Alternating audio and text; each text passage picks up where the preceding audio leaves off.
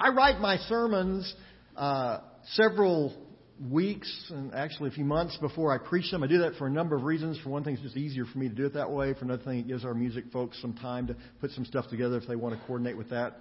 Uh, other reasons for that. But but one of the things when I started doing this this way, I always was concerned about you know Lord, I want to make sure that I'm preaching something that's relevant, something that's uh, has something to do with with what people are going through at that moment. So I'm just trusting you. I don't know what's going to happen that day. So Lord, you're just going to have to put the message that you want me to preach on that Sunday morning into my heart, so that I, I know what you you're, you're going to do. But there have been a couple of times that, that I, I really kind of questioned that. One of them was during 9/11 when that week happened, and all of a sudden the world changed in the midst of that week. And and I thought, well, boy, I, you know, I got to have a sermon that that that somehow answers the hurt and the heartache that that we're feeling in that. And and I turned to the sermon that I'd written several months before that happened, and it was a a passage of scripture that just deals with the fact that God is here. And we can trust Him no matter what we have to face. I couldn't have written a sermon for that day if I'd have known what was going to happen, which I didn't, but the Lord provided that. Same thing happened this week. It's, uh, it was just a rapidly changing week, and I know as many of you have been doing at work, we've been involved here at, at church really struggling and trying to figure out what our best response to this should be and how we as a, a people of God should respond and what we should do about our activities. And, and then uh, each day something would change and I'd get it all written up. That's a great policy. And the next day something new would come up and say, oh, I gotta change it all. And then Friday everything changed with uh, what Greene County Health Department did. So that was a real struggle. And so that's been on my, my plate trying to do that. But in the back of my mind, I was saying, for one thing, I was really glad I already had my sermon written because, because I didn't have a lot of time to do sermon preparation this week. But for, in my back of my mind, I was saying, well, Lord, you know, boy, I hope I need something that, that will help us, something that will, and then especially on Friday when I began to realize, okay, this is going to be the last time we may be able to get together for a, a couple of weeks, so I really need something to, to say. And, and, and, and I turned to, to, we're starting a, a, a, a, and we have been a, a new series that's entitled Thanksgiving. I don't know that we're exactly thankful for COVID 19. that, doesn't quite fit. But then I looked at what we're doing the, the powerful love of God, Thanksgiving. And I realized, you know what, Lord? That's exactly what we need. It's easy to be thankful when everything's going great, but it's tough to be thankful when things aren't going so well. And that was the truth for the, the church at Corinth. We're reading in 1 Corinthians chapter 1. Uh, we're going to be looking at verse 4 through 6 this morning.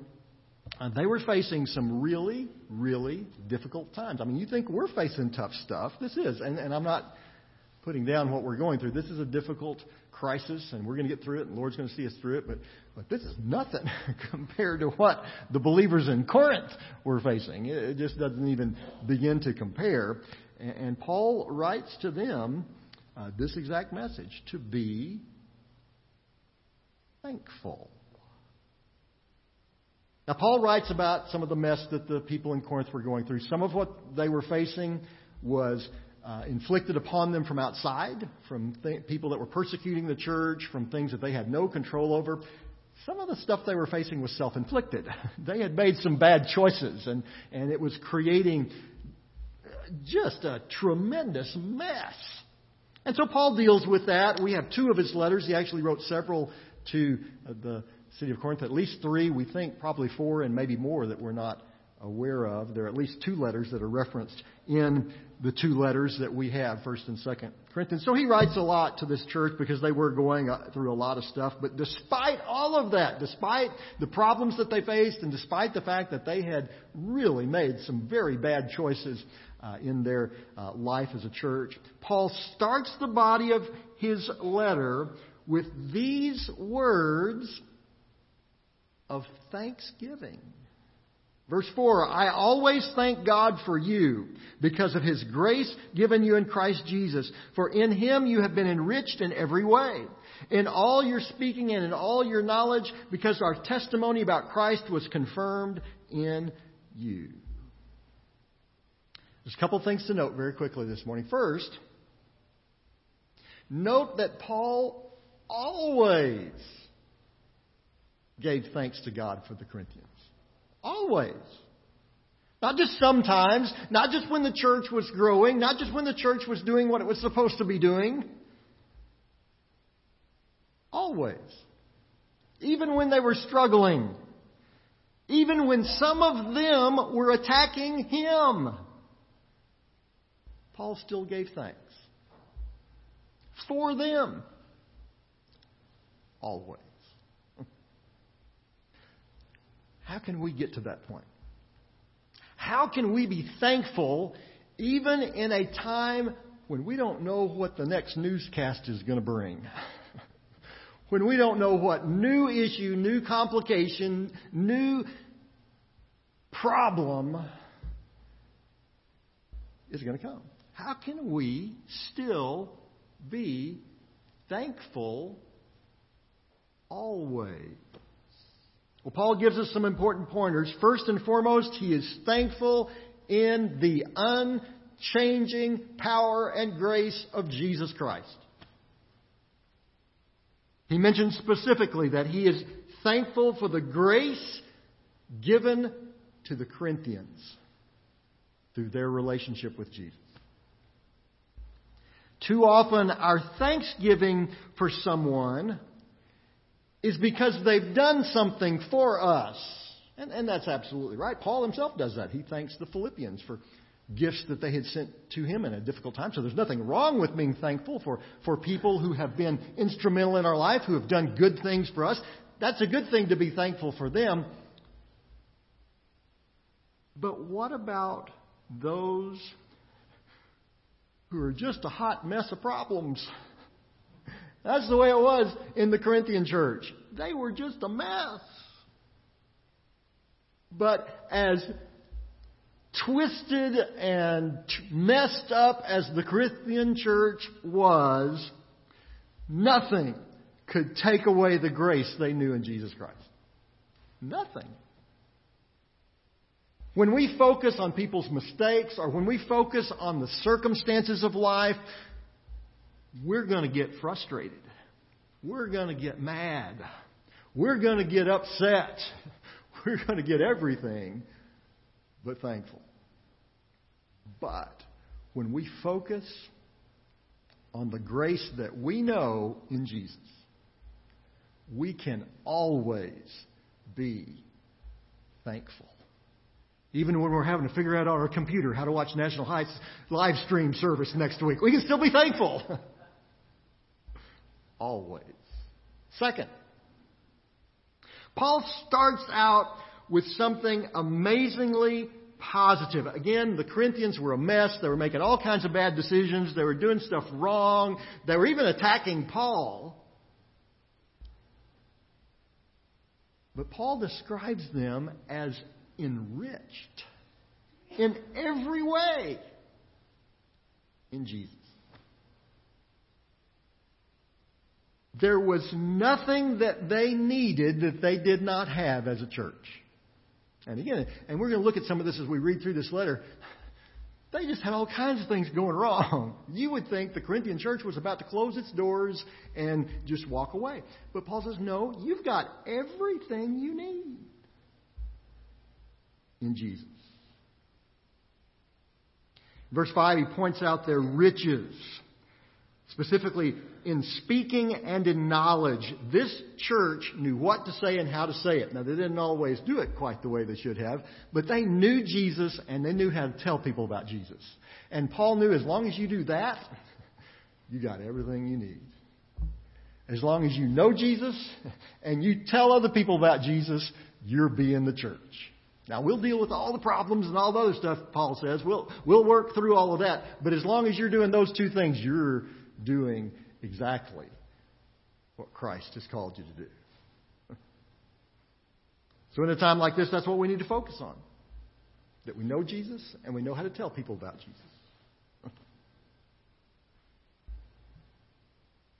Paul describes how his testimony in Christ, how he was going around the world telling people about how Jesus could change your life And he could point to the Corinthians, who came out of a horribly pagan society. It was terrible. Corinth was an awful, awful place. We talked about that last week. This was the Las Vegas of the Roman world, and worse. It, it, was a terrible, terrible place.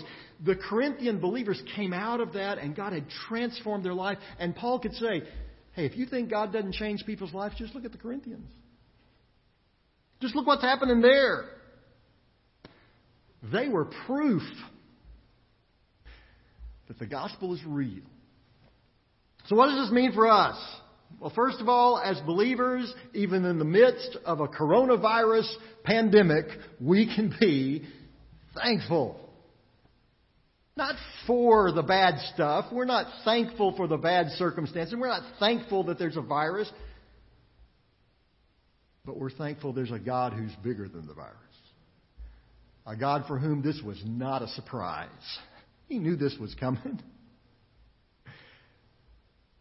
And He knows how to use us as His church to minister in a time of darkness when the world desperately needs light. We can be thankful. And we not only know the Savior his Spirit lives in us. Your life is a testimony to the most important, powerful knowledge the world has ever known. We sometimes call it the Sunday school answer. You know, any question they ask in Sunday school, just say Jesus and you'll always be right. That's true, actually. But it's not just true in Sunday school. It is true right now. Now, I am tremendously grateful. We have some. See, I just touched my face again. I do that all the time. That's so hard not to do. I am so grateful that we have medical scientists and doctors who God has given tremendous knowledge to help us deal with all this. And they are working literally 24 hours every day. They are working around the clock to, to get a handle on this. I am blessed and grateful to God that we have them.